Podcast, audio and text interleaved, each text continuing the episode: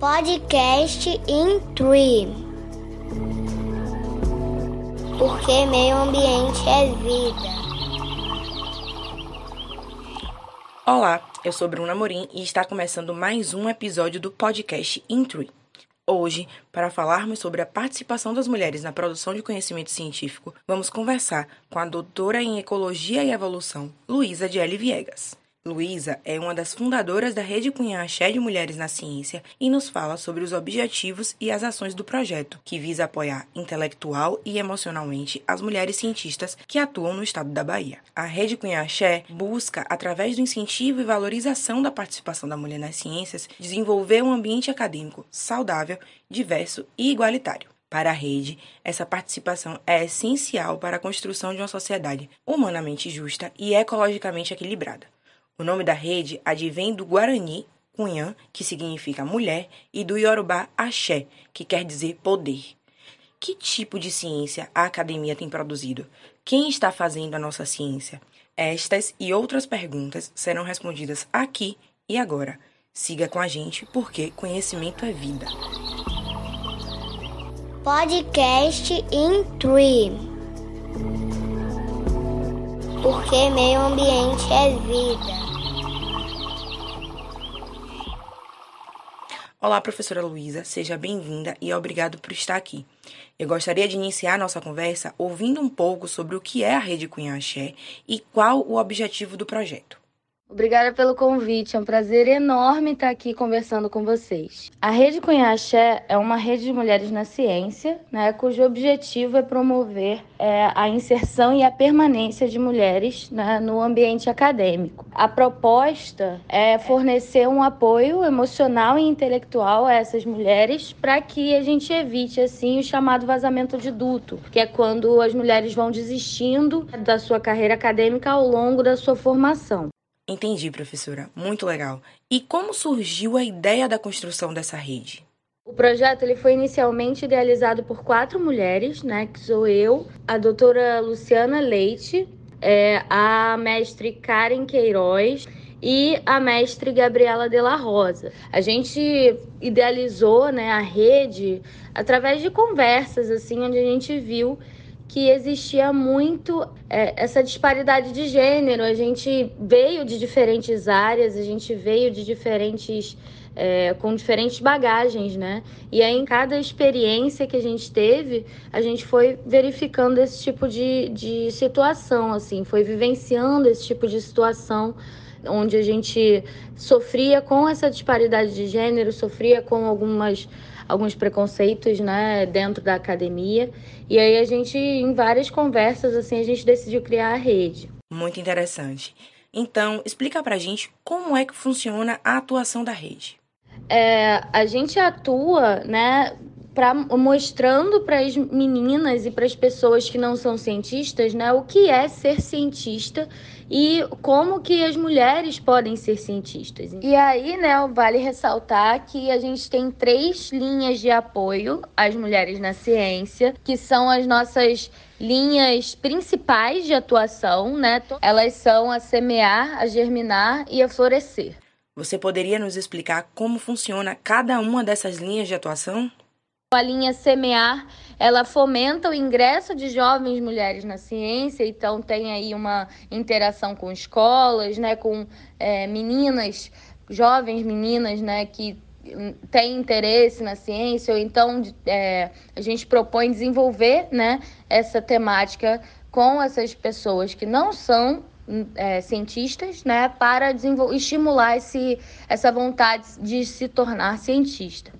O Germinar, ele é uma linha para apoiar e fortalecer a permanência das mulheres na ciência. Então, já meninas, jovens cientistas que entraram no ambiente acadêmico, que já estão na graduação ou na pós-graduação, e fornecer então esse suporte para evitar o vazamento de duto, que é quando essas meninas, essas mulheres desistem né, da academia.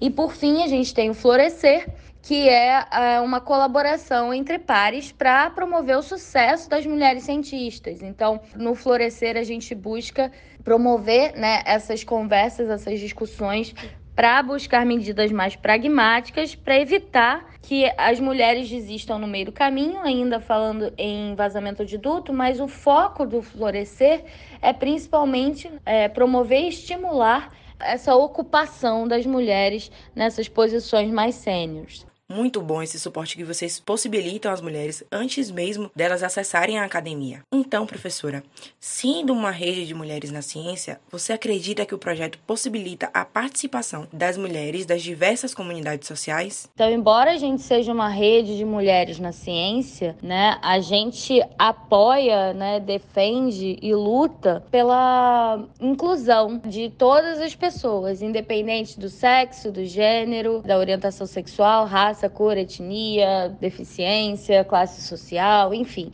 A gente busca uma maior representatividade, é, uma maior diversidade dentro do ambiente acadêmico, né? Porque a gente entende que isso é a base para uma ciência mais inclusiva, né? E para uma ciência de melhor qualidade.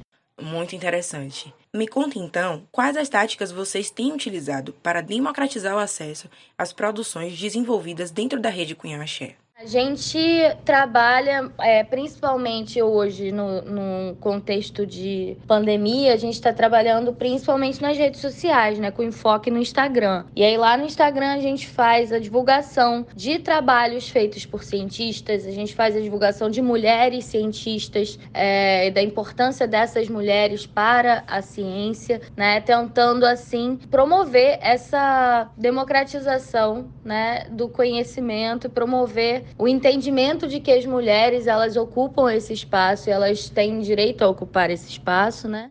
Recentemente a rede completou um ano de existência. O que você vê como objetivo concluído através das ações realizadas até aqui, professora?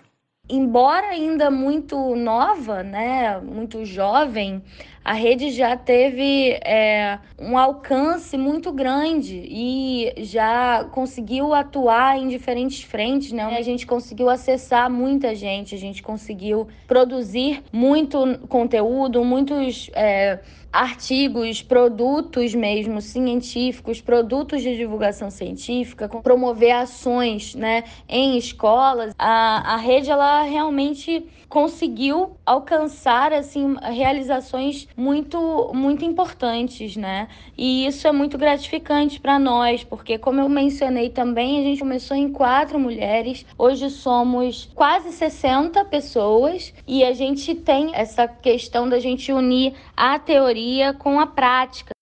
Você pontuou que são cerca de 60 pesquisadoras. Como funciona a divisão de trabalhos dentro da rede? A gente tem o grupo de pesquisa, que é um grupo que foca né, na parte científica, então em ações mais voltadas para o ambiente acadêmico. A gente também busca editais de financiamento né, que possam se enquadrar na proposta da rede. Né? A gente tem o grupo de políticas institucionais, que propõe ações com enfoque nas mudanças institucionais através de medidas mais pragmáticas, né? A gente tem o grupo da formação continuada, então esse é um grupo de suporte interno, onde a gente é, organiza e, e discussões teóricas, né, de capacitação das nossas integrantes. A gente tem também o grupo de redes sociais, né, que é onde a gente faz as ações de divulgação. É, a gente tem também a lojinha e a tesouraria, né, que são responsáveis pela questão das finanças da rede, angariar fundos né, para a execução das nossas atividades. E para a pandemia? Vocês pensaram em ações específicas para esse momento de crise mundial? A gente também tem é, as ações solidárias, que se iniciou agora durante a pandemia é, onde a gente organiza divulgações de solidariedade, né? Então, durante a pandemia, a gente organizou em conjunto com algumas é, parcerias é, uma vaquinha para angariar fundos para confecção de máscaras né, de, de tecido para comunidades indígenas da Bahia. Né? A rede ela surgiu na, na Universidade Federal da Bahia, então nosso enfoque é, inicialmente era voltado para a Bahia, né? então por isso algumas ações elas ainda são voltadas para a cidade de Salvador, para o estado da Bahia. Mas a gente já amplia as nossas ações também para outras áreas. Que interessante.